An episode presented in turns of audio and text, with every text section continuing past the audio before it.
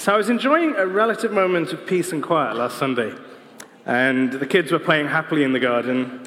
Uh, I was able to watch the Grand Prix, which was nice, and all was calm in the Gidoomal household, but not for long. I was disturbed by my son Rowan running back to the house in tears. His face was a picture. I suppose the best way I could describe it was it was squashed. His eyes were closed, his tears you know, streaming down his face. He was, you could just see the disappointment. And you know, a few minutes previously, he'd been playing happily on the trampoline. All the life had been sucked out of him. It didn't take me long to work out what had happened, and it had nothing to do with his sister this time. Um, Rowan had managed to kick his ball, his brand new Champions League football, over the back fence. And we live by the railway line, and so it was in the no man's land between. And this isn't Edith Nesbit land, so you can't just sort of wander in. And, you know, in his mind, the ball was lost forever. It was a tragedy. But fear not, we have a shed, and we own a ladder. And mummy was upstairs. so it was time for an adventure. And I've got a few pictures here. You can see our little adventure last Sunday. Um, and it doesn't look very tall, but, you know, it was the top of the shed, and he was very brave, and I was probably the one who was freaking out more. Um, who likes adventures? Okay, lots of shows of hands, good. Or at least the idea of going on an adventure, you know, the thought of the thrill, the excitement. Um, so I'm married to Ruth, and she tells me that one of the things she used to pray for before she met me was an exciting life. And uh, so we met, we married in the same year that we met, and uh, since then we've packed in kids, getting a dog, moving house, quite a few new jobs, setting up new businesses, traveling abroad, um, new schools. Every year seems to bring a new set of adventures with all the highs and lows that accompany them. And I've got a couple of pictures just to give you an idea of some things that we've done that were a bit more scary. So this was uh, in New Zealand, uh, and at the time India was three years old. And it's one of those things where you, um, uh, you read about, oh, there's this adventurous thing just off the motorway, and it's New Zealand, so you think, okay, let's do it and then they don't show you what it's actually like. So we were there, and you can only go in single file, and you've got India, age three, who has to lead the way. Um, so that was another heart moment. And then this was last year, we went to a wedding in South Africa, and uh, I got to play with some lions, which, uh, yeah, was fun. Um, so I picked out a couple of quotes actually about adventure. Adventure, with all its requisite danger and wildness, is a deeply spiritual longing. In the heart of every person is a desperate desire for a battle to fight, an adventure to live, and a beauty to rescue. Now, this is actually every man, but I think every one of us um, this applies to. And then the second one I've got here, which is another men's ministry book I've picked up over the years. I need to issue a warning beware. If you decide to follow Christ, there are people who will attempt to slip a harness over your head and a bit in your mouth. They will do everything within their power to bridle the emergence of the wild danger that lurks inside you. Isn't it great? Um, by the way, it's quite funny. I love the Americans. They've got wild at heart and a million mighty men, whereas here we've got Christian Vision for Men and men's breakfasts. And so I was thinking we need to come up with a name for the barbecue next Saturday. anyway, 10 years ago, I helped at a youth venue at Spring Harvest, and one of the things I was asked to do was to speak to the young people there about um, calling and work, basically. And I was thinking back to that because I think my main message was something along the lines of you just have to find something you're passionate about. And everyone lapped it up. Piece of cake. It's really easy, right? Um, and the thing is, it sounds like great advice, but actually, I mean, years later, I'm still trying to figure out what does it actually mean? Um, and I really like Neil quoted Frederick Buechner last week, uh, who had this quote about the place God calls you to is the place where your deepest gladness and the world's deepest hunger meet. Which again is an amazing quote. But when I take a step back, what does it actually mean? And how do I apply it to my life? And I hope I'm not being too cynical, but I did find it a bit funny that the quote came from a book entitled Wishful Thinking. Um, I recently turned 40, and don't worry, you haven't missed the party because I'm still in denial. Um, but I've worked out, I've already had 40 different, or more than 40 different jobs or roles in my life. Um, there's the paid jobs. You know, I was a banker, a consultant, I've done sales, I was an entrepreneur, marketing, etc. Then there's the paid things that you get that where it's not your job, but you're sort of doing it on the side. So I've had my time as a wedding band man. Um, I'm doing some cricket coaching at the moment. I've done you know, session musician work. Um, but you then have all the unpaid things that you do that really add to your life. And for me, I've helped out at Job Club. I'm a trustee, you know, helping with small groups. But I've also, you know, written articles and I, I did some work um, doing the independent examination of accounts for a charity, uh, which is really cool because you get to see what they're doing under the surface. Um, I've been a chef, um, although I don't do enough cooking at home. Um, and, uh, and then there's, I was thinking also going back in time to all the entry level jobs that you do when you're really young, um, when you're starting out. So I started out in the mailroom at, at a business, and you know, you really were the youngest, least experienced person in the office. Um, I was also stamping checks at a bank, the HSBC in Sutton. Did that one summer. Um, I was also a barista, which is quite cool. You actually get to learn how to, how to use the machines properly. Um, and then there's the stuff we do, um, personal stuff, like being a husband or a father or a son or a daughter. Um, and, you know, we wouldn't necessarily see those as jobs, but it's all part of who we are and what we do. Um, and I think when you put it all together, it gives you a glimpse of who God has made you to be, the different skills, talents, gifts, and interests. Um, but can I say that any one of those things is my true passion or my true calling?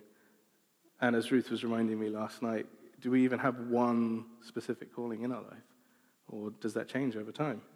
Um, this year, I've been working through the Pete Scazzero Emotionally Healthy Spirituality course um, very slowly. So I'm up to chapter four after about 10 weeks, but I'm getting there.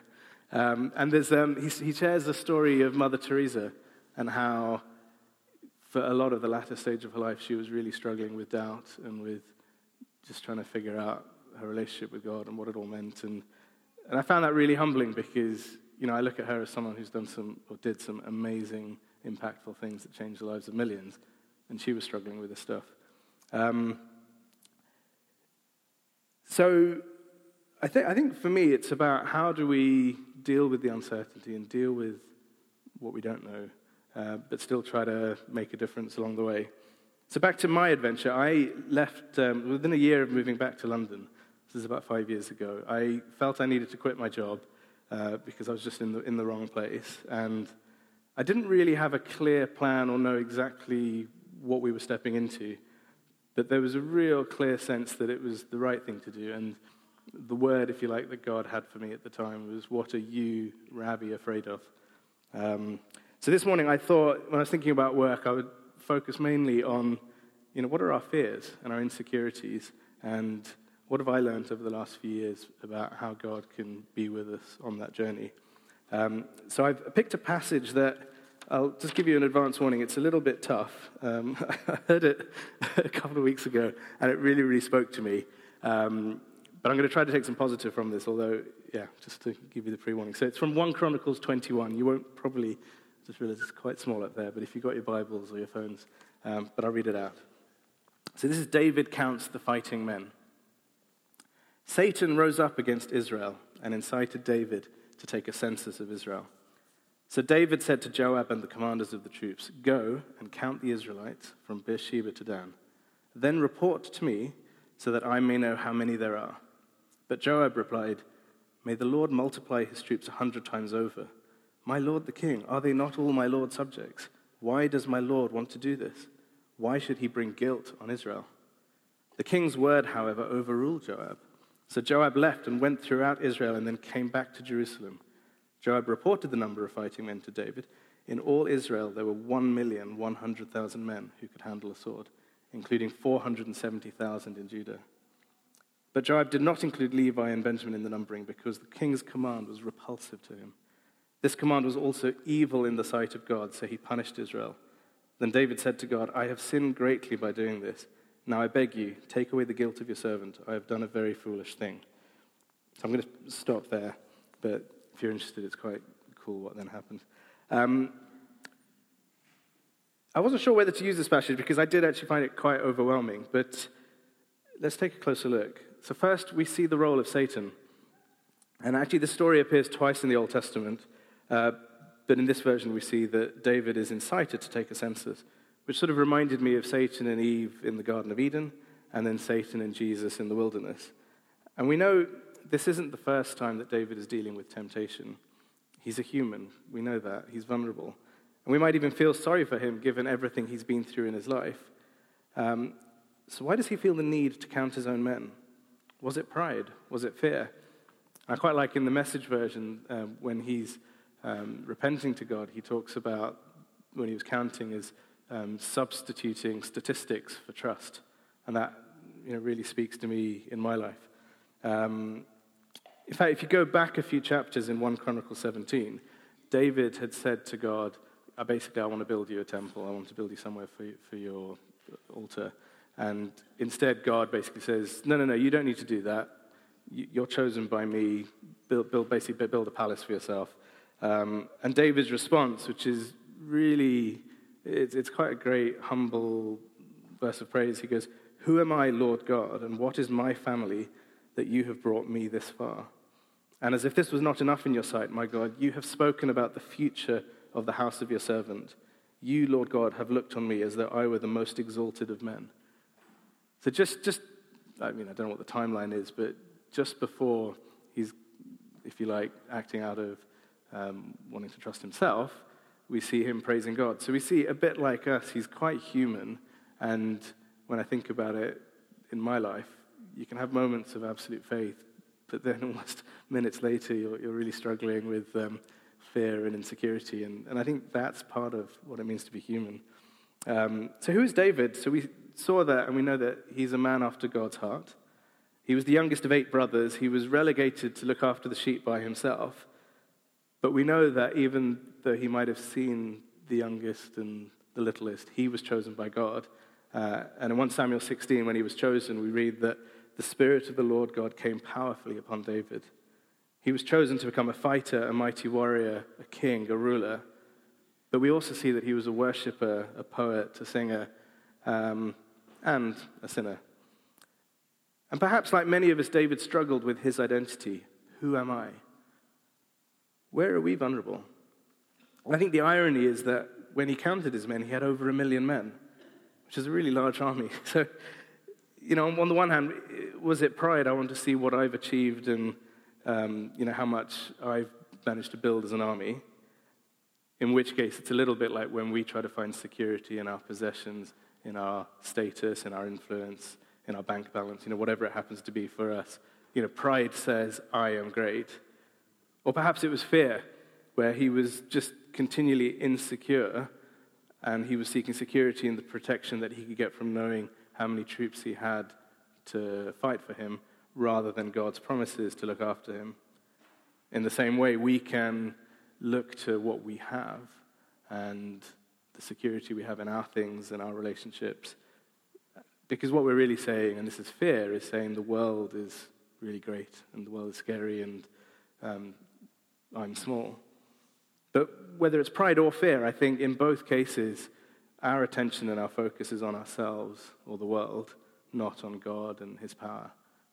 I think one of the great things in worship, and I was reminded of this this morning, is we sing about how great God is, and it's just that continual reminder to ourselves that we can look to His glory and His sovereignty. And the truth, it's actually that God is great. It's not I am great, it's not the world is great, but God is great. And for many of us, fear is sort of built into our inner wiring.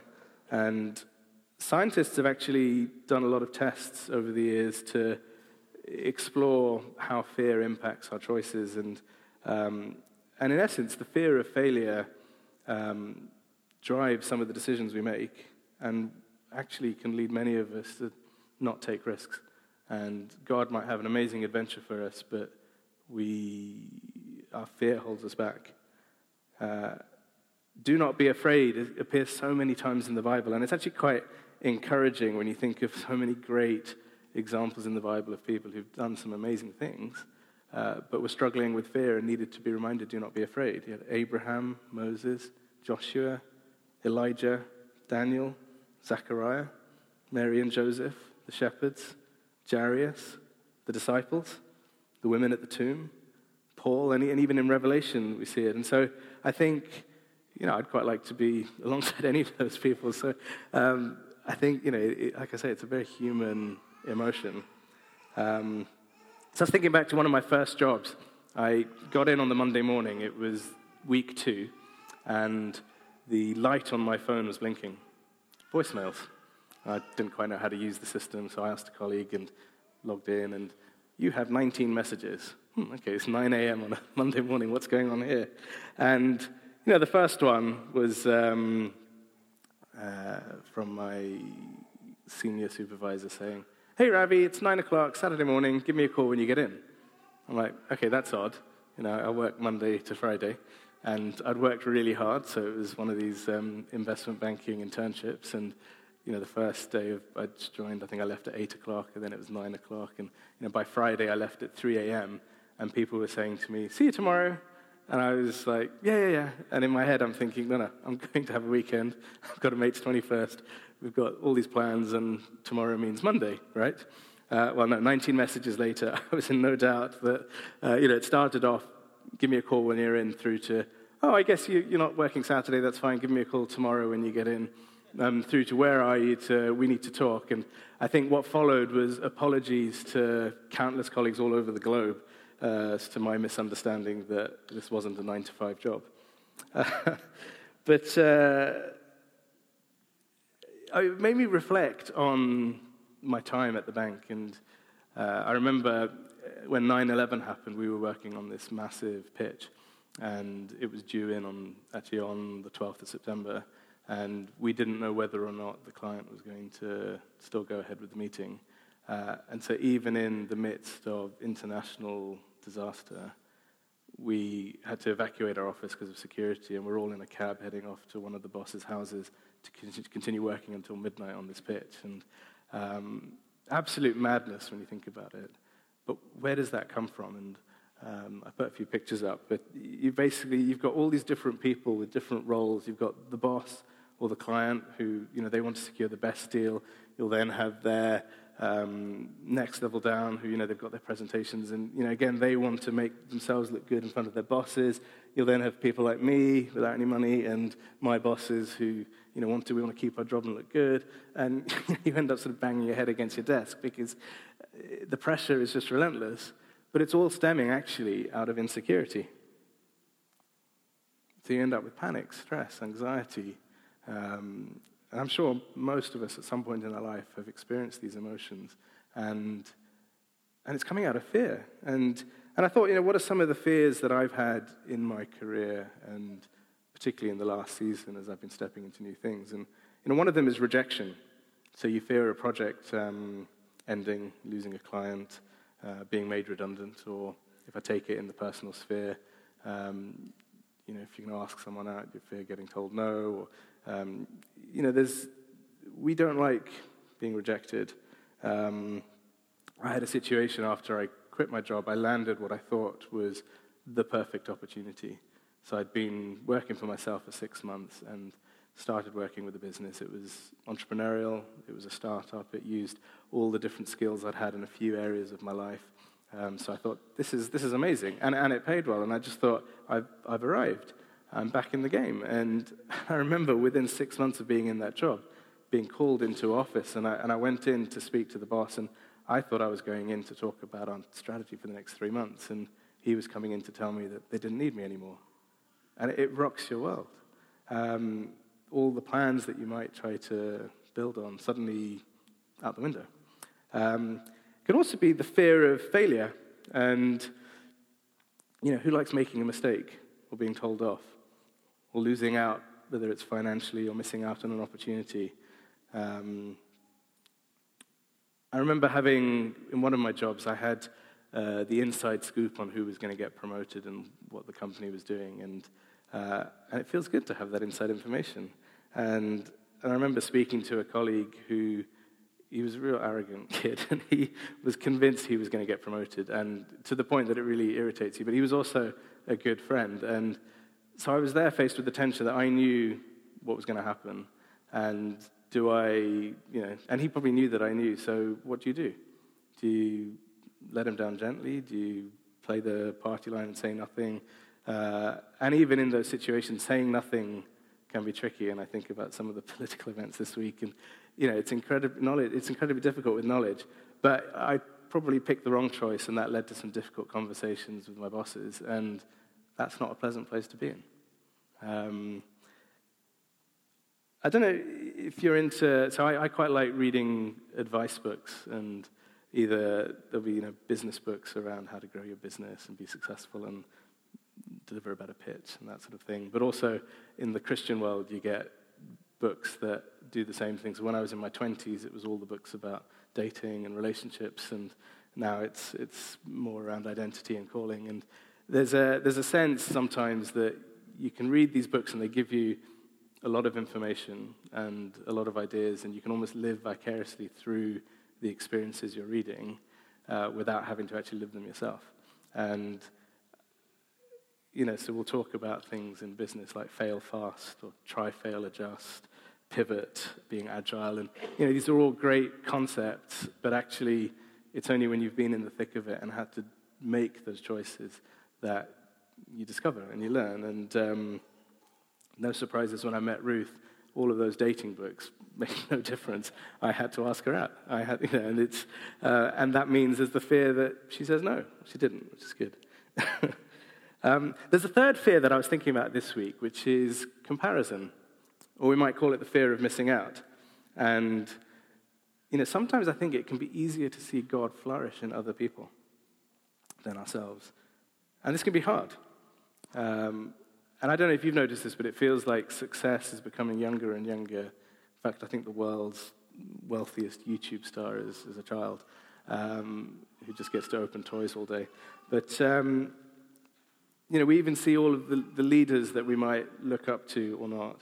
Uh, they're getting younger, and there's just success all around, and I think social media amps it up. And, uh, and I think, particularly where we live in London, where there's a lot of people who are um, trying to build their lives and are really focused on their careers and getting to the top of their game. And so you'll meet them, whether it's in your community or at the school gate or in the pub.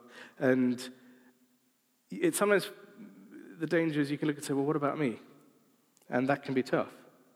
Um, and if we've got any friends who've made it in life, uh, in, and when I say that, that, even that word is loaded, but let's say they're a musician and they finally landed their recording deal, or they were really into accounting and they've made it to become a senior partner at their firm, or um, they were a, a teacher and they've worked through and they're now leading teams um, or they're just being recognized for being great at what they're doing in their job. You can look at it and you can say, what about me?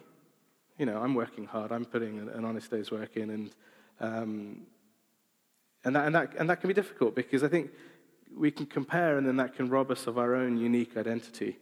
Um, and I think um, what we can end up doing is we can judge our own lives through the lens of others' choices rather than being confident in our own unique paths. Um, I'm just trying to work out whether I was going to put a quote in here. Not yet. Um, I, yeah, I said I was a barista. So I took some time off um, between closing down a business, which had been really stressful, and I was really close to burnout. And we just got married, and I, I just needed some time. And in, in that season, I had the opportunity to help a friend who was setting up a coffee shop for their local church. And I thought this would be cool. I can give them some advice. And, and actually, it turned out they needed people, so I could go on the barista training and learn how to be a barista. And there was an element that actually that was really fun, and, and I could do that. But then I was there serving coffee on the same streets where I would have previously been going into the coffee shop. And so I'd be there wearing my apron while people in their suits were coming in ready for a day's work.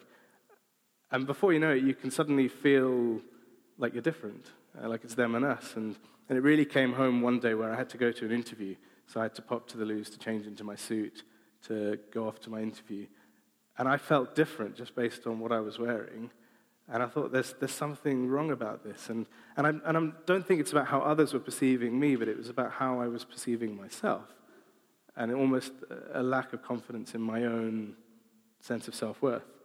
Um, and I think for many of us, we want to be effective in our day to day living, in our workplaces of work. But we can find ourselves feeling insecure and inadequate, and we're fearing rejection, failure, missing out. Um, and so I was trying to think, well, just based on what I've been through over the last few years, what sort of things am I doing to try to overcome this fear? Um, and, you know, basically, what can I share with you? So the, the first thought, if we get the next quote up, was basically around being confident. And what I mean by this is being confident in um, who God has made you to be. And I'm just trying to find, here we go. So, Christy Wimber's written a really cool book. So, I said I like these self help books, and there's a couple that I'm just going to show you because they've really helped me in the last year. One is Christy Wimber's written a book called Transformed. And I thought, so it says challenging myths about the power filled life, and I thought I was going to read some great advice on how to do ministry better and pray for people. But actually, most of the book is looking inwards at ourselves and our identity. And um, so, really powerful stuff. And then the other one I picked up at NLC this year called Know Your Why, which is Ken Costa, who uh, he was a banker in the city and has helped uh, do a lot of stuff with Alpha. And again, it says, you know, finding and fulfilling your calling in life, but actually, a whole chunk of the book is what is our identity and how, how do we see ourselves? And Christy Wimber says this Who you think you are and why God would want to use you are ongoing questions that the enemy and even well meaning people will constantly confront you with. I think we need to reframe our work and our identity. Um, and, if, and, I think identity, it just feels like a really important message for, for where we are right now. Um, and it's not about getting our lives sorted and sort of figuring out identity so we can then go and do great stuff for God. I, I think more fundamentally, it's about the fact that God loves us. There is no, he's not created anyone else like you or I, and no one else can do the things that He has called us to. Um, in Ken Costa's book, he says, Who I am before why I am. And I think in the world, a lot of your identity comes from the status you have, what you're achieving, how much you're making, where you live, what you do, what you buy, what car you drive, etc., etc. Whereas actually, what Jesus is saying is our identity starts with who he has made us to be. And I think that security and from that place then allows us to step into the adventures he has for us. And if, if we remember Jesus being tempted, you know, how did he successfully deal with the devil? where David wasn't successful and Eve wasn't successful. And every temptation, he replied, It is written. So he's responding with the truth. And if you look at the things that Satan was offering Jesus, they were things he already had through God his Father. God loves us, God has chosen us. You are enough. And actually, the thought came to me this morning that I think God is looking down on every one of us, basically saying, Well done, good and faithful servant, right now. It's not when you go off and do all those things and when you seek forgiveness for your mistakes and etc. etc. I think he's saying, I love you and there are no conditions and no strings attached. So be confident, is my first thought. My second one was be generous. Um, and I think generosity is a really good antidote to comparison and to the sort of keeping up with the Joneses. Uh, I read a book by Eugene Peterson earlier this year, and he was looking at the life of Jeremiah. And he said this He said, God gives, he is lavishly generous. And he basically suggests that giving and generosity is part of the fabric that God has created in the world. And I've just put a quote up from here where he says, Some of us have to try desperately to hold on to ourselves, to live for ourselves. We don't think we can live generously because we have never tried. But the sooner we start, the better, for we are going to have to give up our lives finally. And the longer we wait, the less time we have for the soaring and swooping life of grace. Um, he almost compares it with gravity. Uh, and the idea that we were created for others. And so when we fight against that, actually, we're, we're sort of fighting against the way we were intentionally designed. Um, and I joked about Americans earlier. Over the last 30 years, I don't know if you've noticed, there's been even in this country, a real cultural shift towards you know, positive thinking and affirmation, encouraging greater self confidence. And, uh, and that's all great, but actually, there's also a danger that it forces us to, we're focused on ourselves uh, rather than looking towards God for our identity. Um, I remember I went to a church that was really big into giving, and the whole idea was that one day we would be so generous that we'd be able to give houses away. But you're not going to give a house away if you don't give a car away, and you're not going to give a car away if you're not um, giving day to day and buying someone a coffee. Um, so it's kind of cool stuff like that. But I actually had the chance when I was working at the bank to give a car away, which is quite funny because basically um, a lady had got her promotion and bought herself a, a Porsche, as you do. And she needed to learn to drive first, so she got herself an old Fiesta, um, passed the driving test, and then basically didn't need it anymore. So she put the email out on a Friday night saying, Does anyone want a free car? And being the sort of entrepreneurial guy that I am, but also a Christian, I, I wanted it. So I said, Yeah, I want it, but why don't you raise some money for the. We were doing a donation thing at the time. I can't remember what it was for. So I said, why don't you do the match funding thing? And then, but I kind of did that because I knew it would create a bar, which would then mean I'd get it because I was willing to, to give the money away. Um, and, and I got it. And, and then I thought, well, I don't really need that car. And who could I bless with that car? And I ended up putting in practice and what I'd been hearing at church. And there was a friend who ran a youth charity over in uh, Weston-super-Mare. So it was a good two to three hour drive, and they came over to pick up the car so they could use it for the youth work. Uh, and you can picture this. You've got these youth workers who are on no money going and picking up this car, which is parked next to the new Porsche Boxster. You know, it was um, just the juxtaposition of worlds. But they got the car. Uh, were really, really excited about how they were going to use it. And then on Sunday night, uh, I got a call from him, and basically what had happened was a lady had come into their service that evening and was in a difficult place in life, but one of the things that had happened was her car had completely broken down, and that was going to be a major issue. And so they had to have a debate as a team, and in the end, generosity won out, and they said, Well, look, you know, two days ago we didn't have this car, so they gave the car away. Um, and I just it was just cool because it was this thing of holding on lightly to what we have. And we don't know how God is going to use the different things He's given us, whether it's gifts, time, money, you know, any of those things. But actually, if we try to cling on to it, then it can't be used. Um,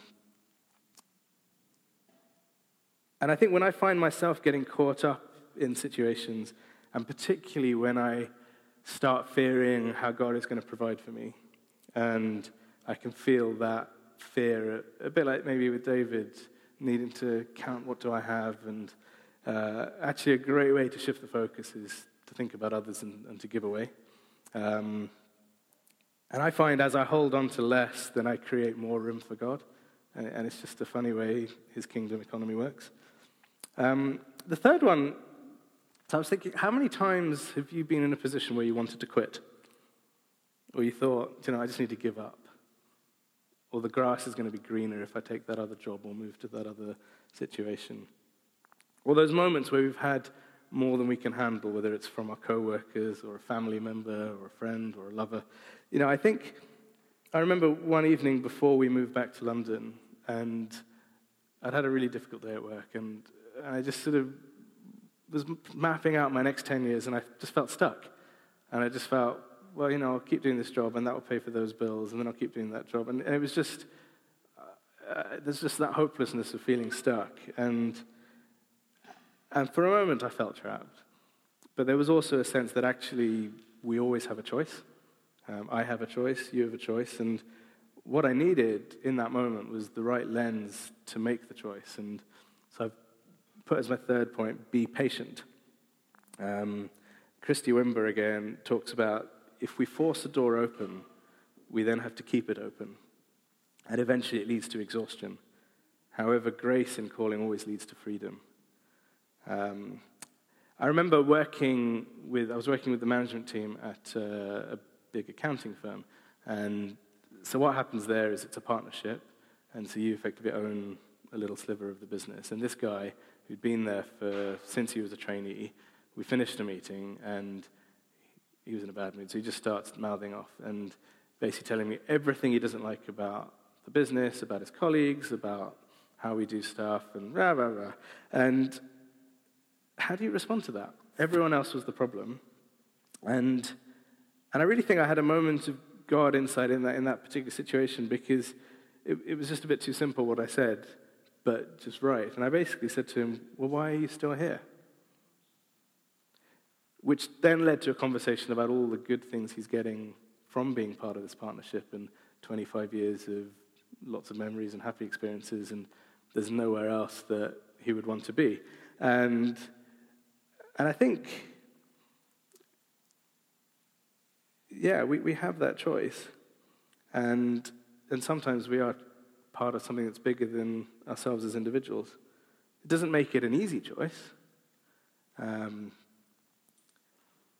and I think, in terms of trying to do things with our own timing, you know, we can look to create our calling in the wrong place, and it's, it's we're being driven out of insecurity. So rather than waiting for God to open the right doors and to, um, to point us to the things He wants to point us to, we sort of get impatient and we feel we need to act out of, out of our own strength. And um, I've been doing the Bible in a year um, with David Suchet, which is quite cool. And uh, I sort of listened to him in the gym and uh, came across this verse in Hosea chapter 10 where God is basically talking against his people, where effectively what they've done is they've depended on their own strength and on their own. So he says, Because you have depended on your own strength and your many warriors.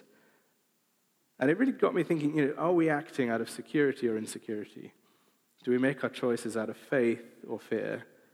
Are we trusting in God or are we trusting in our own abilities? Um, and you may be familiar with the imagery of God as the potter and us as the clay which is in the Old and the New Testament. And, and I do feel that there's something in that of, you know, just letting God mold our lives and our situations. And it's, it's really difficult. Um, John Wright has talked about calling and the idea of striving. And I'm not saying this is right for every situation, but sometimes if we are finding ourselves just continually striving, asking ourselves the question, is this really our calling? or are we trying to pursue something that was meant for someone else? Um, and it's, it's a difficult question. So, throughout my 40 plus jobs, I've identified one consistent theme over the years. And for me, actually, that's been worship. Um, and it's been the things I've done not in my job, but just through being part of church and um, lots of different types of churches. Um, and Alan Scott talks about taking the kingdom out um, and how can we basically bring God's kingdom into our day to day lives. And, you know, should there be a difference whether I'm here on stage playing keys or working in a business? And what does it look like to be an authentic Christian in the workplace? Um, and I was, I was working with a client earlier this year, and we were doing a workshop with their, um, their whole, so it was a manufacturer who, they basically spray paint panels. Um, so quite a mucky job and um, a whole mix of people from all walks of life in the, in the middle of the Midlands. And we got them together to think about the future. And they spent a lot of time criticizing each other and identifying all the things that were wrong in the business and what needed to be fixed. And and in that moment, I could just feel a real negative atmosphere. And a thought came to mind. And again, I think it was God inspired. And okay, fine, it linked to some, if you like, work philosophies around being positive and feedback and praise and all that. But the point is, in the moment, I just felt I needed to get them to reframe their situation and start to think about what would it look like if we complimented each other, if we because actually, what had happened over the two, three days is we were discovering that there were lots of pockets of good activities, but they just weren't talking about them. Um, and so I asked this kind of open question about that, and immediately there was a shift as the penny dropped, and, and then this lady sort of piped up and said, Yeah, we never, we never say well done. We never, we never thank each other. And, and, and immediately you had this shift. And, and I think for me that was an example of kingdom in action in a work situation. Um, some of you might have been there when Roger Bretherton was speaking. Uh, so he's a clinical psychologist, and he's done a whole bunch of work about positivity and you know, the science behind it. But you know, looking at things like gratitude um, and being prophetic in the workplace just by maybe spotting something good that someone's done or being encouraging. And, uh, you know, often when we pray for people here at church, we're just calling out the things that we see God is doing in their life and what's visible to us. But there's nothing to stop us doing that in the day to day. It doesn't need to be eyes closed and music in the background. It can just be being encouraging. And Ruth gave me an example this week where she was doing a book club with the girls at school. Uh, I think it was at the book club. And she just got them writing down some kind words for each other. And okay, with six, seven, eight year olds, you get some interesting responses. but the point is, uh, it's just you know bringing a bit of encouragement and life in, into day-to-day situations. Um, and what do we do? You know, when a friend or a colleague starts to gossip about someone or to speak negatively, are we the ones who choose to bring life and light um, or not? And I was reminded of a passage from Matthew um, where Jesus says, "You are the light of the world. A town built on a hill cannot be hidden." Neither do people light a lamp and put it under a bowl. Instead, they put it on its stand, and it gives light to everyone in the house. In the same way, let your light shine before others that they may see your good deeds and glorify your Father in heaven. And in the message version, it talks about God colors, you know, being the God colors in the world. And um, yeah, so, time have we got? I, I was reflecting on on this, and I'm going to do something a bit weird in a moment, um, which, um, but you, I hope you, will get it. Um, if, if, it fails, never mind. But uh, I think sometimes we're too serious. And I was watching, looking around as we were all singing I Love You, Lord, and, which is a lovely song. And we're saying things like, Oh, my soul, rejoice. And pretty much almost everyone in the room is like, Oh, soul, rejoice. And it's, you know, I think we're called to bring joy to the workplace, and, and by that I mean every single type of workplace. Um, and I just, I just felt that, um, so this is the bit that's weird. Ruth and I were on a camping holiday last summer, and one of the things that we did was a night a dinner in the woods, which was amazing. So we were in the stars in the middle of the woods, and and I can't remember where this came from or why it started, but this, this idea of just spontaneous laughter. Um, and and I, I, actually surprised everyone because I think, how long was it for? 30 seconds uh, or more, but just started laughing. But it was, it was just a bit of fun with some beers. But the point is, actually, uh, there is something amazing in laughing. Uh, and so I thought maybe, I may, so this might be a God thing or it might not, but I just thought I should just start laughing and see whether uh, what it does. So I'm going to do that.